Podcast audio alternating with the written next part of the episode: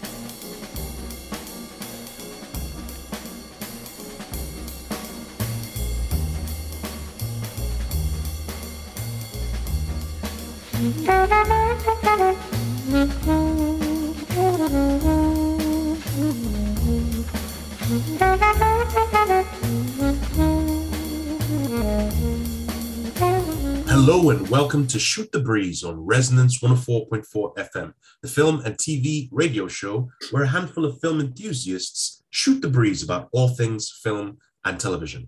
I'm Marcus E. Acko, and I I actually now want to go back in and start watching Doctor Who.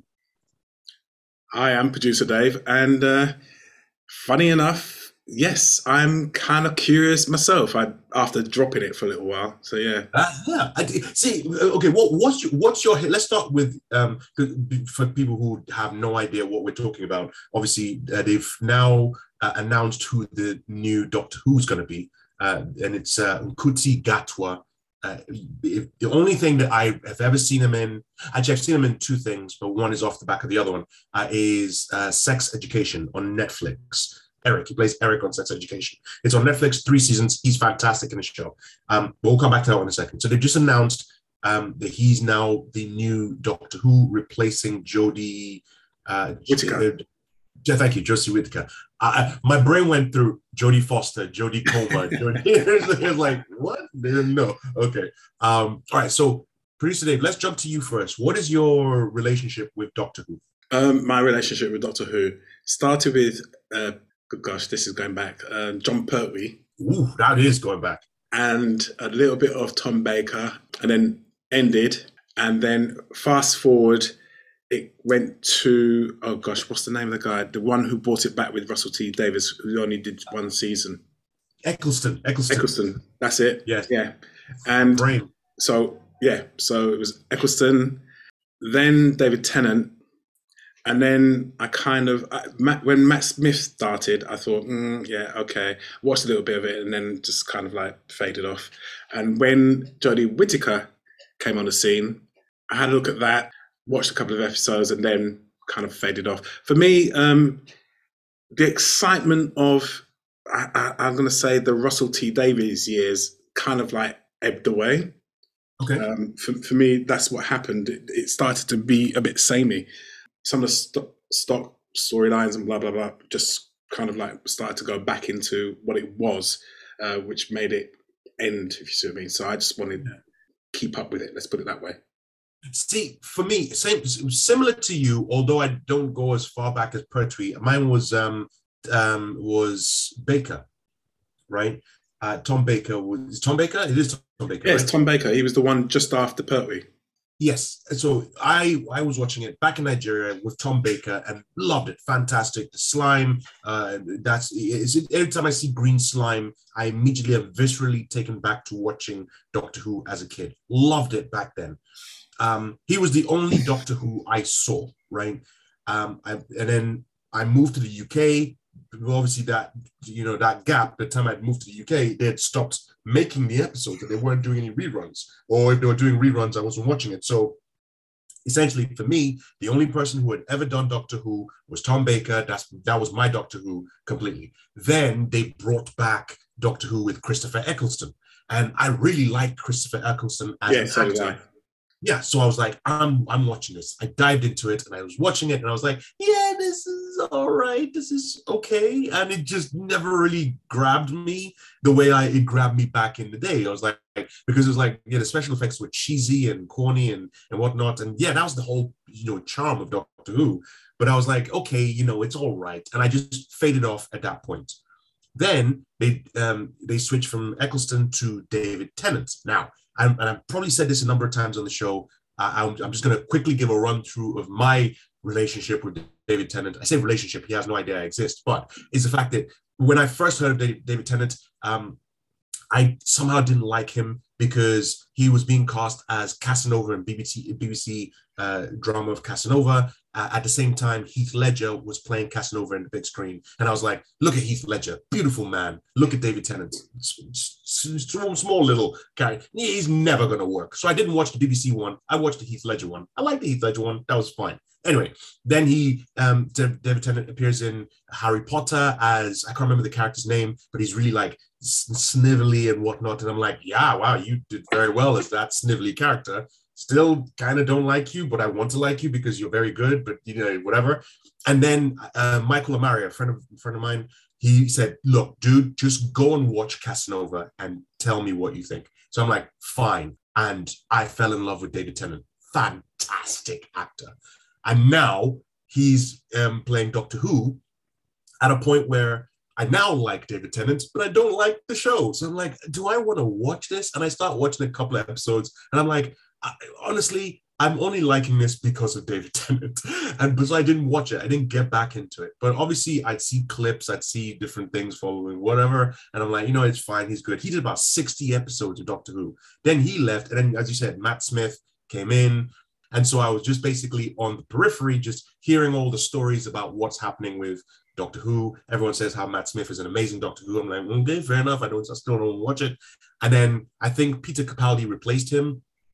And I like, I really like Peter Capaldi. I think he's amazing, right? It's like you see thick of it. He's fantastic. He's he does a great turn in the Suicide Squad.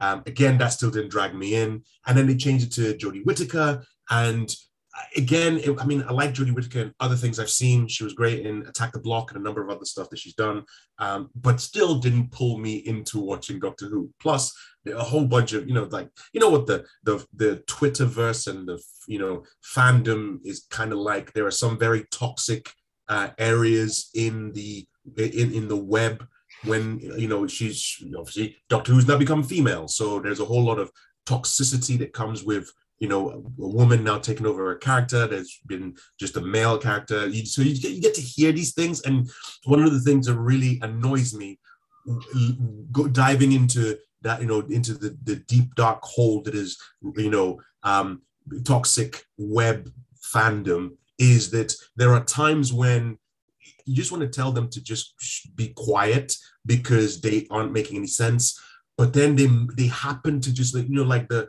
broken clock is right twice a day. There's sometimes where just that stupidity actually hits on a point. And i watched a couple of the episodes with jodie whittaker. Again i'm not saying she was terrible but the stories weren't there you know what i mean? It's like it, it, I, I look i was like what is this? Okay okay fine the, the trolls might have a point and that's what i hate. I hate when reality or the real world makes it easier for the trolls to get validation because it's terrible. And i'm like you know that so that pushed me even further away from the doctor who franchise. Fast forward to a couple of days ago when we hear that Ncuti Gatwa is now taking over the role. I, like i said I'm a huge fan of Sex Education. I think he's one of the best characters in it. Uh, he plays Eric, the best friend of the lead character. And I think he is just fantastic as an actor. And I can't wait to see what he does to the Doctor Who character. Um, so I'm putting my hand up. I'm saying, you know what? I'm going to give it a go. I'm going to give it a go for uh, maybe three episodes. I'll watch the first three episodes with him in it. And then I'm going to come back and say whether the storyline is better, whether the acting, everything else is good, whether he, you know, does well in the role, and if I'm now back into Doctor Who. So that's my that's my plan. I'm I'm I'm planning on going in, and I, as soon as I watch it, I'm going to come back on here and produce Dave. I'm going to sit down with you, and I'm going to say, here's what I think about the new Doctor Who. What do you think? Well, you missed out a couple of points there. One one of which is that uh, Russell T Davies is now back as a showrunner.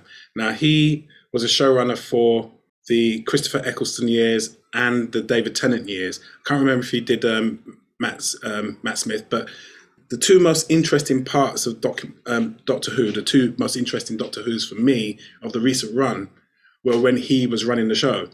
Okay.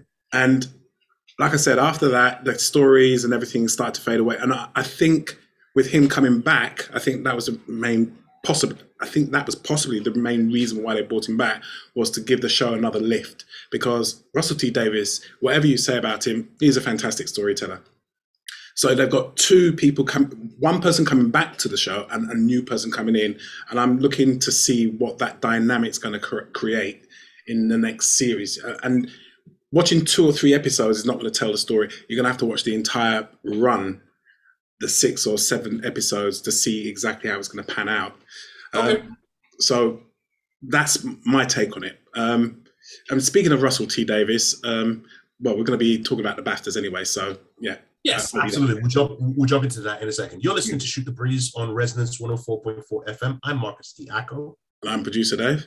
And I've, I've just been ranting nonstop about um, uh, Ncuti Gatwa taking over as uh, as the new Doctor Who. That I just, you know, it, it, funny enough, just before we started the show, producer David and I said, "Right, what should we talk about first? Should we talk about Doctor Who thing, or should we talk about BAFTA?" And I'm like, "Yeah, we'll talk about BAFTA first, then we'll talk about Doctor Who." Okay, and then what do I do? We start recording, and I just flip things around. But I like to keep you on your toes, producer Dave. So, well, I'm gonna I'm gonna throw a little curveball at you as well because you said something very very interesting in your rant, and it's just come back to me. And you okay. turned around and said that there were the Twitter trolls went on a, a bender when Jodie Whittaker was announced as the female Doctor Who. Yep.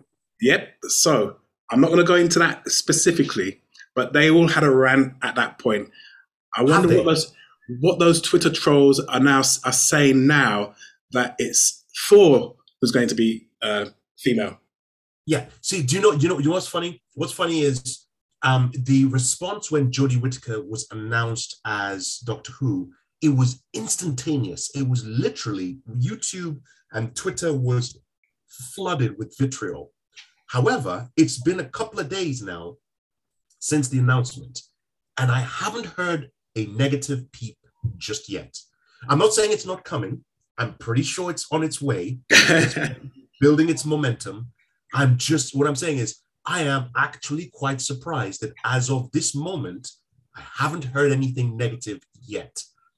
Um, give it to the end of the week. Let's see what happens. Wait, this is this is going to be the, the the watch. We have we're setting a watch now. We're setting a you know a countdown to when the negative articles and the negative um, you know, responses and YouTube videos and hashtags, not my Doctor Who, start popping up. I'm waiting to see what that is. I'm just, I'm taken aback a tiny little bit that it hasn't happened yet. Who knows? Maybe it's the fact that it's the whole Johnny Depp Amber, um, Amber Heard, um, uh, you know, court case that is currently occupying everyone else's, you know, is is currently locking things down so that that hasn't happened. So it's going to be a case where as soon as the case is over, everyone's going to be like, "So what else is happening on the news? Oh my God, what?" And that's when it's going to come up. So we'll see what happens. Let's let's let's see. Let's see. Anyway, um, let's move on from what we're going to be talking about today. Uh, we're going to be discussing. Uh, there's a there's a YouTube there's a film, a short animated Batman film called Batman Broken Promise, which you can get on YouTube. Go and watch it on YouTube. It is amazing it is absolutely 100% amazing. And in our spotlight section, we're going to be talking to the uh, creators of the of Batman: Broken Promise, Stephen Trumbull and Claire Wicks. Go on YouTube. Pause this now. Go on YouTube. Go and watch Batman: Broken Promise and then switch on this because when we get to the spotlight, we'll be talking with Stephen and Claire about you know the behind the scenes stuff, how they made it, and all that kind of stuff. We'll talk about that then. Uh, but what we'll do is we'll jump into BAFTA uh, TV award winners in our film and TV news.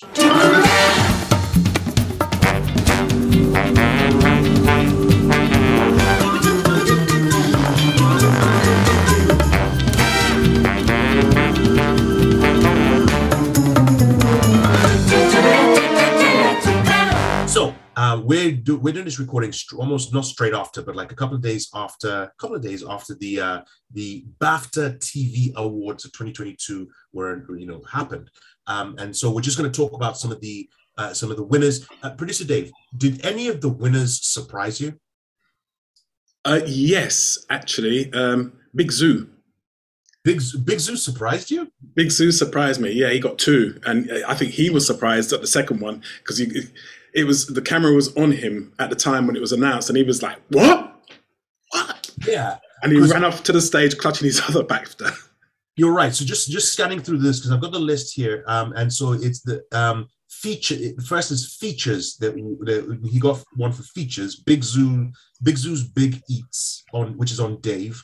Um, he beats things like Sort Out Your Life, Great British Sewing Bee, and Mortimer and Whitehouse beat those ones. So he so they won for that one, and he, then he also won for just scrolling back up. He won for entertainment performance. So best entertainment performance, he beat uh, Alison Hammond from I Can See Your Voice. Graham Norton, he beat uh, for Graham Norton show. Uh, that I'm surprised. Michael McIntyre's uh, from Michael McIntyre and Big Wheel. Sean Lock, another one as well that I'm surprised that because obviously Sean Lock passed away. Um, was it this year? I think it was early this year. Uh, he was a comedian. It was you know I knew him from Eight Out of Ten Cats and um, Eight Out of Ten Cats does Countdown. He was he was basically a staple in that. He did a lot of stand up as well. Very funny comedian. Passed away early this year. So I'm surprised he didn't get it post uh, posthumously. Um, but Big Zuu won it for Big Zuu's Big Eats. Uh, his his uh, re- reception speech or his um, you know the, the speech that he gave was kind of was, was kind of improvised, totally improvised. It was really funny. It was really funny. So that's the one that surprised you. Yeah, that's the one that surprised me. Yeah, the other thing that surprised me was that um, it's a sin didn't win any. Yes, I was I was going to say exactly the same thing. That's the for me that was that one surprise was the was one of the surprises that uh, that um, that did kind of put me not put me off. It threw me um, from a mini series, best mini series. You had It's a Sin, Landscapers, uh, Stephen, and Time, which is on BBC. It's a Sin didn't win. Uh, Time from BBC won. Um, did we have a conversation about this either last year or the year before about because the BAFTAs and the BBC, BBC tends to rack up the wins. Have we had that conversation? I think we did, yeah, but this year it seemed to be a bit more spread out. Really? Well, there was a there was a, there was a lot of Channel Four and BBC. Uh, yeah. Okay. Um. Fair enough. I mean, ITV got a couple of wins from like the entertainment program. Um, with Ant and Dec's Saturday Night Takeover. As per usual yeah, that yeah, because they, they it's like literally just name it the Ant and Dec Award. So any TV show they have, they pick it. Uh, but you know, scanning through the list, a lot of it, there's a large proportion that's BBC One, BBC Two, BBC One, BBC Two, and it's even even Dave. Dave is more connected to BBC and BBC uh, the BBC, right? Because a lot UK of shows, TV, yeah. UK TV. So a lot of stuff that goes from BBC, then you know, after it finishes its cycle, tends to go to uh, UK TV and so on. So I mean, I'm just saying, right? But you know, that doesn't explain why Graham Norton didn't win. But um, anyway, we always talk about the Virgin must see, uh, Virgin Media must see moment, which um, we didn't do a lead up this year, uh, but we did in the last couple of years. Uh, this year, it was the Strictly Come Dancing Rose and Giovanni's Silent Dance to Symphony.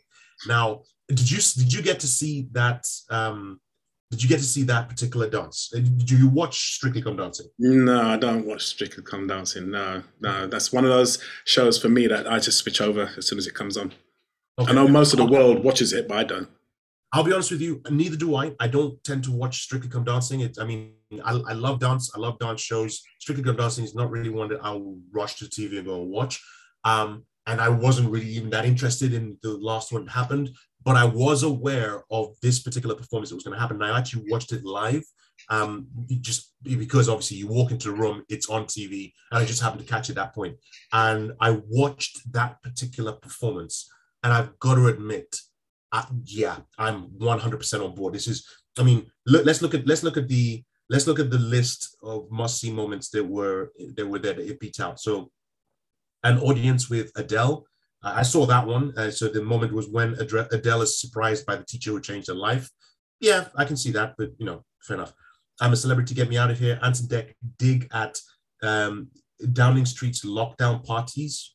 Um, fair enough. Okay, I didn't see that. I don't know about it. It's a Sin, Colin's devastating AIDS diagnosis. That was on there. Uh, RuPaul's Drag Race, Bimi's verse UK Hun. I, I never I didn't see RuPaul's Drag Race, so I don't know. Squid Game, Red Light, Green Light. Now that, that I'm shocked. So, so I said there were three things that kind of you know shocked me about the wins and what didn't win. So it's a sin not picking up anything because it hasn't picked up anything in a while, which I'm surprised because it's quite At all, yeah. exactly right. Um, so there was that. There was also again this one right here. I mean, it's not a surprise that red light, green light won because again, like I said, it's a the, the one that won it, which was the uh, Rose and Giovanni silent dance, which I'm going to come back to in a second. But the fact that it was going against um, Squid Games, red light, green light. Now, I don't even.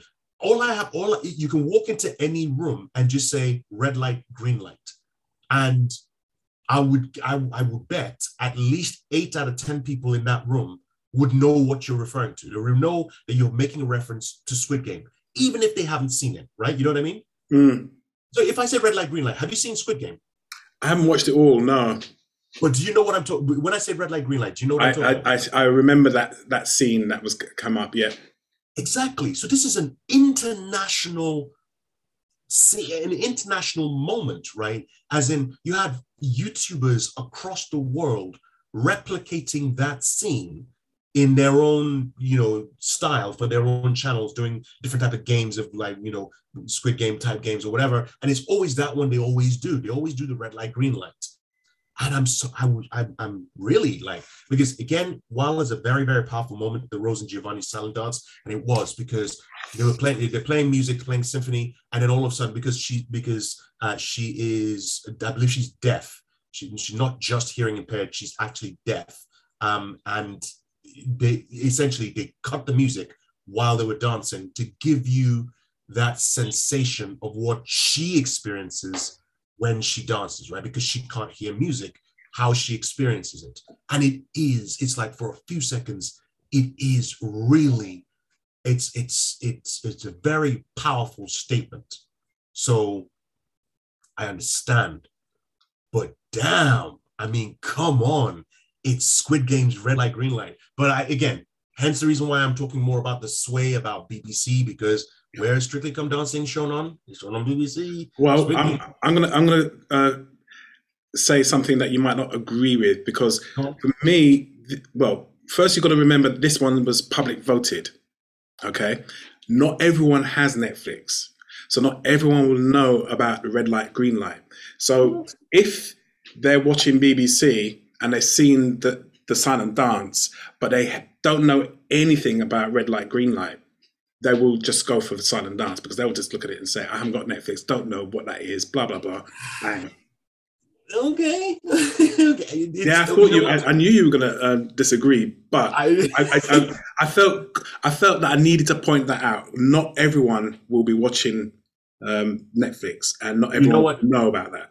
I would take that as a, I would take that as an argument for the fact that that was the case. Um, while I don't think it's utterly convincing, you know, it is a, it's, a, it's, a, reasonable argument because, you, as you said, it's you know, it's it's uh, viewers voting um, for that particular, and you know, you're right because it's view a it's viewers voting. Two, again, it's a BBC show, right? The BAFTAs is a BBC, BBC show. Strictly Come Dancing is a BBC show, which means more than likely the people who will be voting are viewers of BBC TV shows, right?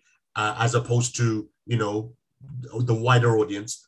Like I said, Squid Game was is an, it was internationally known, and as such, you're not looking at the entire world voting because if the entire world voted, Squid Game would have won. Which, speaking of which, in the international category, the last bit that really shocked me was that Squid Game didn't pick international um, TV show. It, w- it went to the Underground Railroad, uh, Underground Railroad, which is uh, Amazon Prime. So it beat out Call My Agent, Lupin, Mare of Easttown, Squid Game, Succession, and the Underground Railroad. Railroad. This is why I'm shocked. I just mentioned six TV shows. Of those six TV shows, I've watched two of them. I know of the others. I mean, Succession, right, is one. It's three seasons uh, at the moment. I haven't watched it yet, but it's one of those ones where everyone is saying it is absolutely fantastic. It's absolutely fantastic. Brian Cox, Matthew Macfadyen, a whole bunch of people are in it that just crush. And yet, the Underground Railroad by Amazon Prime won. But who knows? Let me go and watch Underground Railroad and then come back and say whether I think because again it beats Squid Game. When you're talking international, your argument was just about the fact that Squid Game is more internationally known compared to something like you know Strictly Come Dancing, but Strictly Come Dancing is British. I don't. Who knows? Ah, who knows? I think they every award ceremony these days has to have some bit of controversy. Although this is not really controversial, it's just in my head. It's like Um, but you know what? Eh, the world exists in my head, in my head alone. So you're all figments, figments of my imagination. Um, you're listening to Shoot the Breeze on Resonance 104.4 FM. I'm Marcus E. Acko. And I'm producer Dave. And I apologize for calling you all figments of my imagination. but here, here is Spotlight.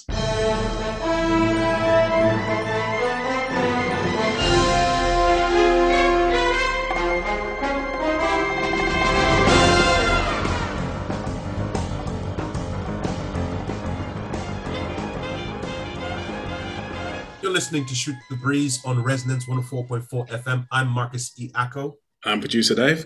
And we have with us the creators of uh, a fan film, a fan animated Batman film called Batman Broken Promise. You can see it on YouTube. I'll let them introduce themselves. Go for it. Hi, uh, I'm Stephen Trumbull, and I wrote and animated Batman Broken Promise. And I'm Claire Wicks, and I wrote and composed the film score.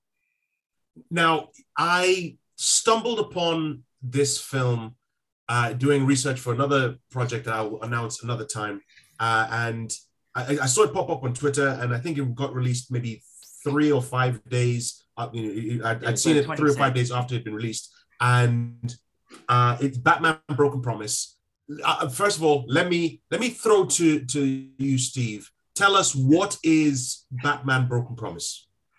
Wow, what a question. Uh, Batman Broken Promise is a 15 minute animated short, um, which started as me watching Matt Reeves' as The Batman trailer all the way back in 2020 during lockdown in the pandemic. And uh, just started drawing Batmobiles, and I and it was just like my way of staying sane was drawing Batmobiles day in day out, and then Bat cowls, and then Bat wings, and Bat cycles, and then I was like, oh, I've kind of I've always wanted to do animation and I love animation. So I started doing shots and I was like, okay, well, if I'm going to do an animation, I'll do a Batman. I'll, I'll draw Batman beating up a thug. So I did that, and then that turned into a couple of shots, and then I was like, "Oh, this is kind of cool. I'll make it like a little two-minute film, right? Um, you know, make a two-minute film, Batman beating up thugs." And then I was like, "Oh, but I want a rogue in it. I want one of the rogues villains in it. Okay, well, I'll just throw him in at the end." And then it just kind of got seriously out of hand. And two years later, it's 15 minutes long. Yeah, really spiraled in Yeah. that respect. This is kind of how Steve brought me in on the project. Mm. Um, that when it was going to be about two, three minutes, he was like, you know, would you score it? And I, going, of course, yeah, two or three minutes, no problem, whatever. Yeah. Um, and then every six months or so, he'd kind of check back in and go, it's it's about five minutes now. I go, okay. And then a few months later, well, it's more like eight eight minutes now. And then even when he like did the sort of screening when we were doing our first spotting session, I don't think he'd even admitted to himself Yeah. that it was a 15 minute film. I He's said it was going, like 14 and a Like, half. yeah. well, plus credits, you know what I mean? Yeah. Like, no. Just- so, So- so basically, like, uh, it, it's something that I've always loved. I've always loved Batman. Always wanted to, to, I've always had ideas of what I would want to see from a Batman short.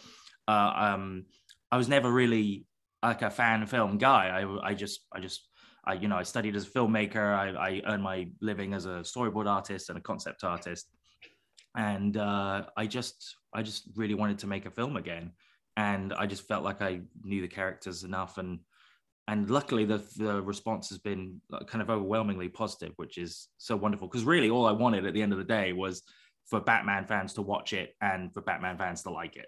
And for us to be able to know that they liked it, and that seems to have happened. So I'm uh, overjoyed. So, so it's on YouTube at the moment, and it, it's been released. It's just just under two weeks at this point, and so far has a, a quarter of a million views, over a quarter of a million views at the moment, um, and it's just been under two weeks that it's released. Um, and I, okay, I'll, I'll, I'll let me preface it by saying this: I've been involved in various other fan projects in the past Oh. and this one in particular not of it, it no it's i disagree it is not a fan base it is not it's not a fan film It is. Right. it is just I, I i watched it and i was like no no this has to be a studio produced product it Yeah. was it, it it was it it was better than some of the batman films i've seen it, it had everything. It is like the animation is superb. It is Oh, cheers, it is mate. fantastic. The story is just it blew me away. I was okay so producer david and i and i i, I always say this um and producer dave always checks me on it especially when we have guests that come on uh, I accidentally put my foot in my mouth and I say stuff like, "Yeah, you know, don't don't don't be don't don't worry. The level of the caliber of artists that we have that come on the show uh, is just like we're scraping the barrel. we're getting people that come in. Producer Dave always checks me on it. It's like, dude, you can't say that to people, Dude, Um, we're English. Knock us down, man. Like, like- but the, it, it's the level the quality of the film is unbelievable. I have to you guys did such a great work. Everything from this you mentioned the score. Claire your work fantastic on on the score itself. It's so atmospheric. It work everything works Yeah. together. The the way you introduce batman into in in in in the in the film is Mm. just brilliant. It's it's okay let me stop giving praise because carry on. yeah, Carry on. it's the the show because like uh, I feel like we could have just tuned in. This is Yeah. uh, people are listening to this more to listen to you than to hear me rant. So oh no, but, um, uh, I, yeah. I was like, was Trust alright. me, he's ranted plenty. So you know, yeah, okay, great, great. This is great. It- it's just all of that to say it, it's okay film. It's an it's an all right film. Um, It- it's a yes from you. It's a it's a it's a it's a maybe yes. Um, Yeah. but you, you mentioned Stephen. You mentioned a few seconds ago, a few minutes ago, that um, it took you about two years to do this. I mean, evolve from from. So walk us through as a storyboard artist. Walk us through the process that took you from turning it into what was two minutes into being 15 minutes. What kind of elements inspired you at various points to say this is now where I want to take the story and go from there? Okay, well, I mean, are we going into spoiler territory or are it's we... your choice. It's your choice if Hmm. you want to go into because I tend to not want to spoil. Yeah, me um, too. but it's your project, so I'll me know. say I'll say there's villain one and there's villain two. Okay, so uh, the best Batman stories I find I always love it when there's two villains. Um, and uh, villain one, the villain that we get right at the end, um, I was was the first one that I thought of because it was um, a character that I'd loved for years ever since I'd seen a certain Batman film in the 90s, which is not really a fan favorite, but who the hell cares? Because like Batman is really just like there's so much Batman and everyone's so opinionated over which Batman is the best Batman. And like you can love the 1966 show, you can love Batfleck, you can love like there's there's so many different Batmans, and it's so weird that there's like I feel like I was very lucky in that I've been the right age for every Batman. Mm. Like when I was a kid, they were making Batman films for kids. When I was a teenager, they were making Batman films for teenagers, and now I'm a grown up and they're making Batman films for grown ups. I love it. Um, so I knew I, I I thought okay, I really want villain one in, so I go, oh, got to throw him in now, and I got this idea for what he looked like, and I knew what his mission was and what he was to say, and there was a scene right at the end the climactic moment of the film which i think i'd always kind of had in the back of my head as like if i ever did a comic book or if i ever did a story with that character what would i want to see something that i haven't really seen that character do before even though it's presumably a very likely thing that could happen in that with that character's arc um, and so so instantly I'm doing that. I'm I'm I'm coming up with shots, and I'm basically just going shot by shot. I would go to cafes with a little notebook, and I'd do these little thumbnail storyboards. So I kind of knew what I wanted to see, and I just kind of started going from kind of bit to bit. It's been so weird that people have like people keep saying that they really like the script and they really like the story because it was quite reverse engineered because everything became about questions that needed answers. So okay, I've got this bad guy. Right. I wanted the bad guy to have two gangs because it would be cool if he had two gangs on either side of him that represent the the rich and the and the poor of Gotham City. And then I'm like, well, how, where did he get the other gang from? Oh, he sort of stole it from another villain. Okay, which villain? And then it was then suddenly there was this moment about probably a year into the process when I realized, oh no, I think I want to put villain two in. And um, I remember telling uh, I remember telling Tonia, uh, Antonia, um, uh, yeah, uh, your your sister's fiance, um, who is a huge Batman fan. At Christmas, we were all around there, and I I basically like whispered to her. I was like, I think I want to put this new villain into the film. I haven't told Claire yet. It's gonna, you know, it's gonna make the film twice as long. And and she was such a Batman fan. She was like, do it do it. No, just do it. you know what I mean? So, and then it just became this this like thing where I was like, okay, all right, I'm gonna throw him in, and um, and then the fact that the those two villains are very similar to each other, which is not something that you would usually do in a film. You usually pick characters that contrast each other, and then suddenly it became very thematic. Which I loved, um, and really uh, uh, at, at at base, I'm really kind of a I love just like designing characters. I'm, I love doing character design. I love doing costume design. The great thing about Batman as a character is that he is the, the most adaptable character in all of uh, comic books or even just literature itself. Like you couldn't do a Christopher Nolan Spider-Man, could you? Like you That's can't. true. You couldn't. That's He- true. he And I- gets and I do- bitten I by do a- want- yeah. He gets bitten by a I spider and to then just decides to be a, a normal vigilante. Like that just wouldn't happen. He just bits by a spider and just goes, ow. And that's the end. That's the story. You know. I do want to come to that in just one second, but Claire, since you were conned into doing the score for for for for this, um, I were you? A, yes, this is proof that you were. There's This is journalism going on right here. Yes, if if you Yeah. if you need us to submit this as evidence in a court case, absolutely. He admitted that he conned you into doing this. Yeah. Were you a Batman fan to begin with? Uh, if you were, if you weren't, what did you then? How, how did you get inspired in the process of scoring the film? Yeah, that's really interesting actually, because almost all of my like Batman knowledge comes through Steve. Like I didn't grow up with it at all, um, really. I mean, uh, I'm a classically trained musician, so I basically spent my whole childhood just practicing the flute, and that was that was all there was time for. Um, so I was never really like a big fan of like fandoms in general. Like it just wasn't my world at all. And so it's really interesting to kind of come to it as an adult and then like go back over some of those films, like as Steve says, like the progression, the different styles that you get in different films is just remarkable, like particularly with this character. Um, but when I was scoring, what I really wanted to do, so there's so many incredible, um, iconic scores for Batman films. And I really wanted to do one that, whilst kind of, you know, making a nod to those and acknowledging them, I really wanted to be unique and to be completely my own. And so I actually completely, uh, I almost went into like a hermit like state. and I didn't listen to any of the soundtracks of, you know, and of course I knew some of them. Um, but I really tried to stay away from kind of referring back to them. And, you know, the new film was coming out. I was desperate to listen to the score for that. But I, apart from we went and watched the film, Yeah, but yeah. I, I wasn't listening to the soundtrack. you'd already done all. the soundtrack by that point. I was Just pretty about. much done Yeah, with it. yeah. Um, yeah. So I actually just completely blocked myself off from all of it just to try and make something that kind of really spoke to Steve's version of the character rather than had too much influence from previous iterations. Mm. Um, yeah, it's really funny actually because since um, I've been releasing the original soundtrack, a couple of people have said, "Oh my god, this particular one bit reminds me of um, Gotham Knight episode six and stuff." And I'm going, "I've never ever seen that. I've never watched it. I've never heard it. You know, so I'm just, I, you know, wasn't a huge Yeah, Batman fan before yeah, all of yeah. this.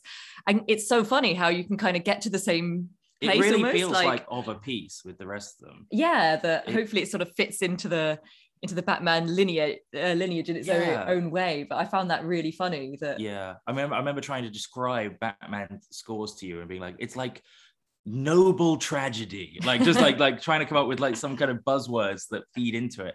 But she not only did an amazing Batman score, she did two villain scores, which which were very very unique in and of themselves. Absolutely. And Absolutely. then two two action cues that were like worthy of like a blockbuster, and a couple of thriller bits, and like a reprise at the end. And it's just a, a stunning work. I'm was- just so oh, happy with you. it. there was definitely a bit of It- it- everything in there it's one of the reasons why I, I I was mentioning how based on all the other fan fiction stuff that you've seen in the past, compared to what you, yours pretty much is elevated to the point where if you had not put fan fiction in front of it, I would have thought this is a Warner Brothers production because so again, one thing that a lot of fans tend to, when they're making the film, they tend to neglect is score, is sound. Uh, that tends to be uh, deprioritized. They want to see visuals and action set pieces and so on and so forth. Mm. But it that's that, that held throughout consistently high quality. It was fantastic work, Claire. Um, you're listening to Shoot the Breeze on Resonance 104.4 FM.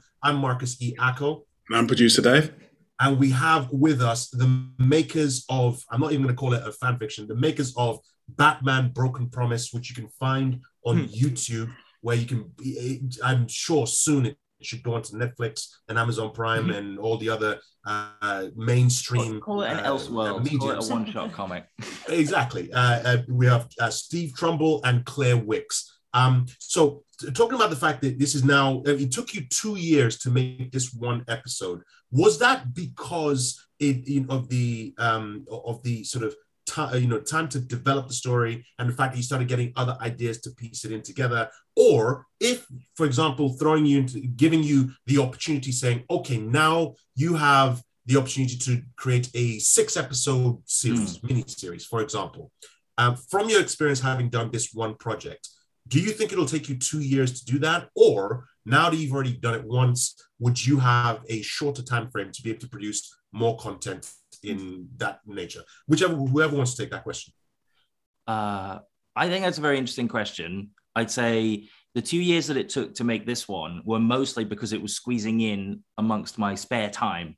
Uh, obviously, we're in lockdown at the beginning, so I did have a lot of time. But then I'm a freelance artist, so I, I do work from home, so I did have a lot of uh, uh, work as well on top of that actual jobs actual jobs, paid work, um, and and also um, uh, I was the only animator. So it's like it's so funny when we see comments on the YouTube going like, "Oh, congratulations to you and your crew," and it's like this is the crew right here, you know, um, me and my team, you know.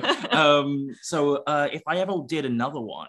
Uh, or another animation in general. I think enough people have watched this and liked this that I could probably do like a, a GoFundMe or an Indiegogo or something like that, some kind of uh, crowdfunding, just to get enough to make it justifiably.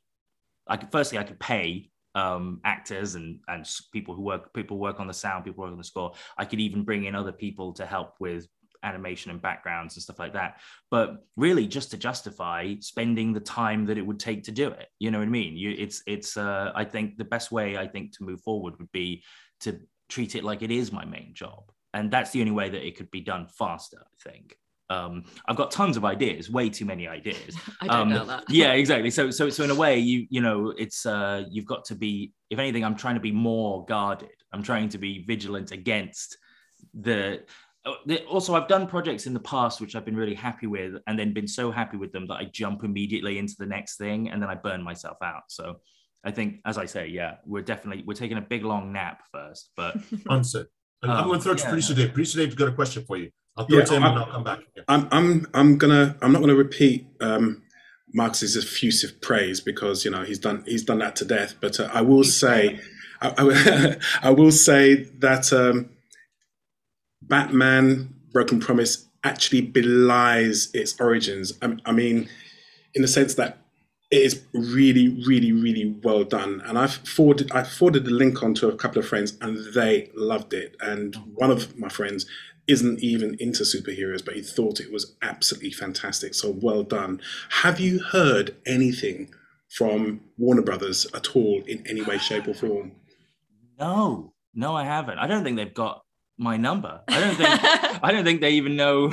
like, What's the last I I definitely don't know. Um, no, I don't think so. Um, I think in a way that is slightly a good thing because we don't want it to be taken down. we're more ter- yeah, we're more terrified that they'll that they'll they'll like the eye of Sauron will fix on us in a bad way. You know, yeah, like um, uh, I, I think no, no, I have definitely not been contacted. I've been contacted by a lot of uh, fans uh, to to talk to me. I've, got, I've been contacted by a lot of people who um, who would love to do their own things and just want advice, or they they or, or even collaborations, things like that. As I say, I'm I'm not like I'm not planning on doing anything right yet, but um, no, mostly it's just just reactions. I think I think really I just want. I, I would love it if it just kind of yeah get, continues to exist, and um, like it would be a dream to get a call from uh, Warner Brothers or just DC Comics to say like if DC Comics called us up and said, "Okay, kid, you can do one variant cover for a comic book." I would be, I would hit the roof. I would be so happy. Like that would be like almost like the culmination of a lifetime's work. See, you know? here, here- here's the thing. From my in, in my very limited um, uh, experience and, and and whatnot and knowledge, it's been two weeks, and you've gotten a quarter and a, uh, over a quarter of a million views on YouTube on a on a on a medium where there are 10 million videos that people can go and watch. Yeah. People have spent over 15 minutes watching. People have gone back in and watched over and over again, not Mm. because not for any sort of assistance for you to try and boost your numbers, because I had no idea who you were before I watched it, and I've watched it three times since Yeah. Yeah. since I first came across it in the two weeks. So if I were to put any kind of prediction, and please don't place any bets on my predictions, the Warner Brothers will see this. They won't take it down because at the end of the day, it doesn't suit them to put any kind of strikes on it. Plus, you've broadcasted everywhere that it's a fan fiction. It's not. yeah, we've not made any money from it. No, we really exactly. Exactly. Unfortunately. So We've, what? we've lost years of our life. yes. So, so if I were to give any kind of prediction as to what would happen, absolutely, the, within the last two weeks, you've had a quarter of a million views. In the next week or so, that will probably push to half a million. By two weeks, a month from now, it'll then cross the million uh, million view mark. It's Wow. at that point that uh, people like Warner Brothers, like Netflix, and so on. That's when they start paying attention, right? Mm. Because when because hundred hundred thousands is petty. That's nothing. Um, there was a, there's this um, this interview I watched with someone who works regularly with Netflix. That what they do is they only look at stuff when they start to see two million views because Wow. their um, audience their audience is 20 million easy right so they start to look at when you when you get to 2 million then you can approach them and say hey this is something i did it's a 15 minute project it's a 15 minute film it's got 2 million views. They will happily pick that up and you know and take it because they've got they, because their them um, ideology behind it is that 2 million is what 10% of their 20 million viewers? So they can give it to 20 million people plus that 2 million people now it's on netflix will get to watch it again and they will happily watch it again. So Mm. when you start getting a million views 2 million views which because of how good this film is I think would happen in the next two months tops. It's so two months. crazy. you'll It's so there. crazy how the goalposts change, though. Because I remember when we were thinking about, you know, it was like, okay, we'll put it online. I wasn't even going to publicize it. It was Claire who was like, you need to create an Instagram account and Yeah. a TikTok, and you need people to know that it's coming and make a trailer. And I, you know, I was that, that kind of self-loathing, self-deprecating artist guy who was like, I'll just put it out there, and if people like it, then then they'll find it. You know. Yeah, you didn't even you created this YouTube channel in February, I think. So at the Yeah. start, I mean, now you've got a few thousand followers from this, but you Yeah. had like 400 followers. Yeah, everyone's like, "What the hell? So- what, so- what, what is this?" So we would have been. Claire, you need to like, put a new title. People watching it, you know. Claire, you need to put a you need to put a new title. You're his manager from now on. because Yeah, You need to yeah, yes, Film because obviously. Yes. I mean, I mean, unofficially, that's always been the case. So we're. Uh... I think to be quite honest, I think to be quite honest that if um, Warner Brothers did view it, they'd probably contact you because they'd want the story. It is a very, very good story, and they'd probably want to nick it um, for what for one of their own films. To be quite honest, because uh, it, it's got an originality that some of their product re- lacks. Hmm. yeah that's been really like overwhelming feedback from from so in you know in so many of the comments of people just saying you can see how much love went into this and that you're like that it was made and written by a true fan that really loves the character i think that really comes across to people which is Yeah. really what you wanted from the film isn't it yeah, I, I just wanted I just wanted Batman fans to like it and to think that it it wasn't like an insult to the character or you know or, or any of the other characters that appear, you know. And I think, yeah, I I, th- I think really when you talk about like the story, like um.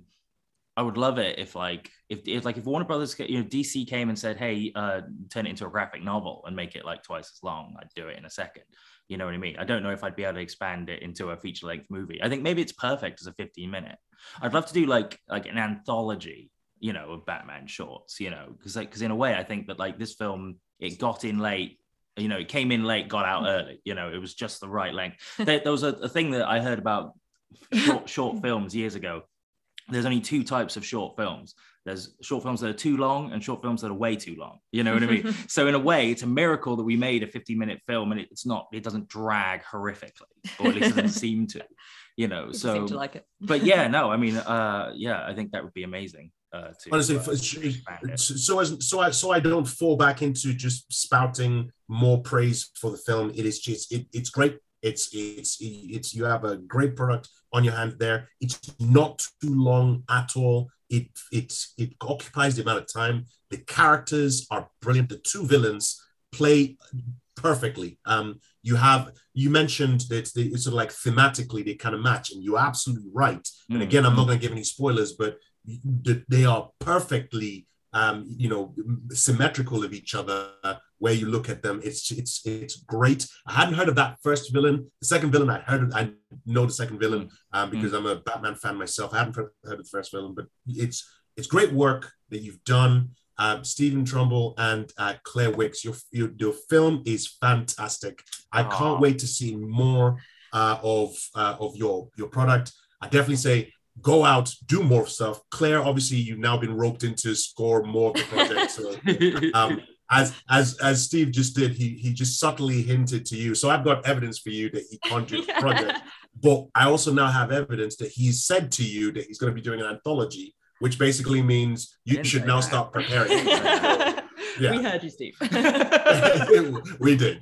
Uh, so for, for all of you listening out there, um, it's Batman Broken Promise on YouTube. Go and check it out and then check it out again and again. Our goal is to try and push it to at least 2 million by the end Wow. of May. So go and check it out. It's it's a fantastic film. You're not going to regret it. Go check it out. Thank you, Steve and Claire, for coming on the show to talk, Thanks to so talk about much. the Thanks so much for having us. Thank and you. uh, we hope to have you on more often. Just every week, we're going to be getting you back in to check on you to Yeah. see. Well, if, if you get us to two mil, we'll come back. How about that? you know what? That that's I I will I will take that challenge. We're going to get you to two million, and then you're going to come back on the show to celebrate the fact that it's now hit two million, and then we can talk to Netflix and see what we're doing. There. Before you go, before you go, Stephen, uh, have you got any other projects lined up? Uh, no, at the moment I have a couple of work projects, but they will also be um, animated, which is great. Um, because as a guy who did storyboards for years, it's so nice that I kind of in the last couple of years I've finally been able to make artwork that gets seen by people. So there'll be a couple of animated promos and things, and then maybe maybe a new project towards the end of the year, but but nothing before that. We don't know quite what it'll be yet. Claire, what about yourself? You got any uh, any scores that you're working on? Uh, I've just started a new um, composing job. It's not been officially announced yet, so I, I can't say too much. But um, yeah, hopefully, hopefully more stuff coming soon. So uh, Yeah. drop me a follow or something, Yeah, and if then you'll follow find out. Instagram, TikTok, YouTube, Claire writes music. Um, there's a lot of really exciting stuff in the works. Speaking of which, what are your uh, social media handles? Claire, let's start with you, then Steve will go with you.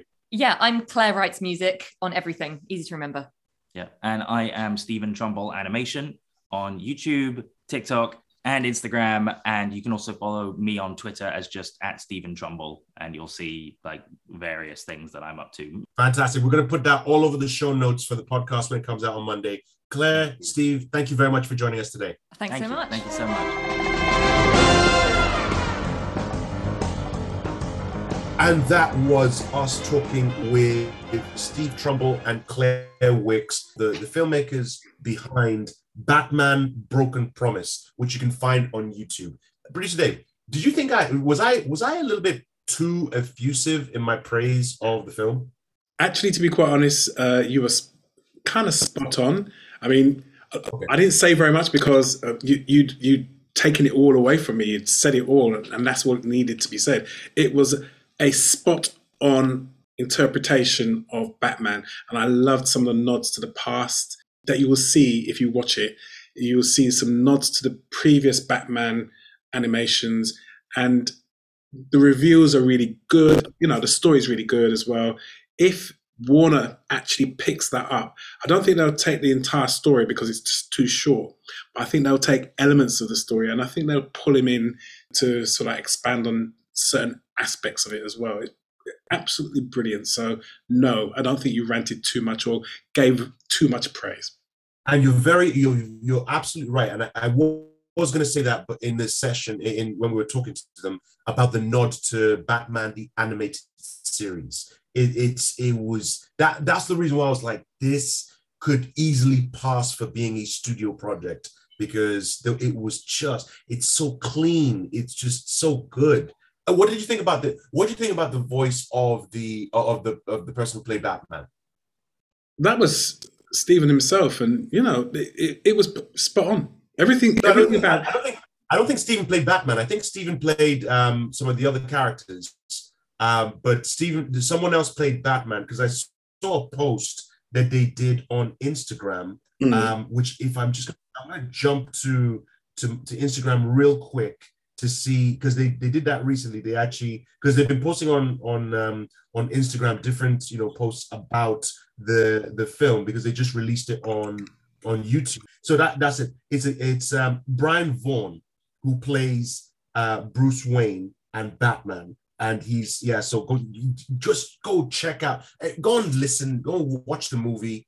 Uh, it's on YouTube. It's 15 minutes. Even if you're not a Batman fan, if you're an animation fan, just go check it out. Watch it. Recommend it to all your friends, your family, your, your enemies, you know, people who like Batman series and people who don't like Batman series. Get send it to everybody. Go and watch it. Check it out. Let's get Batman Broken Promise to 2 million views by two months from now. So that my Mhm. prediction is right. I'm putting I'm putting that. I'm gonna do that definitely. But uh, yes, I, I thought it fantastic. I thought they're very, very talented people. I would definitely do my best to get them back on the show so we can talk to them about other projects. And I'll see if I can try and get them to do one of my projects and Yeah. see how we go from there. Right. You're listening to Shoot the Breeze on Resonance 104.4 FM. As always, I like to thank everybody who's downloaded the podcast, who's watching us, who's listening to us on Resonance FM. It's because of you that I get the opportunity to bore producer Dave to death about my, you know, my opinions, which don't mean uh, uh, don't, amount to a hell of beans in this in this crazy town. eh, As as I'm butchering some film uh, from somewhere. Uh, but yeah, I get the chance to rant and rave about my favorite films, my favorite TV shows, things that really annoy me, and different things and whatnot. Uh, and I only get to do it because at least one person listens to me, so that's great. And also want to thank uh, Resonance FM for not being those people that listen to us. Otherwise, if they had listened to even one episode, they would have canceled this show. Um, so keep on not listening to us and keep on letting us put our our, our fifth, fitful faddle, whatever you want to say, our waffle on your airwaves. Uh, I have been Marcus E. Acko, And I'm still producer Dave. and thank you all very much for listening. Speak to you all next time. Goodbye. Bye.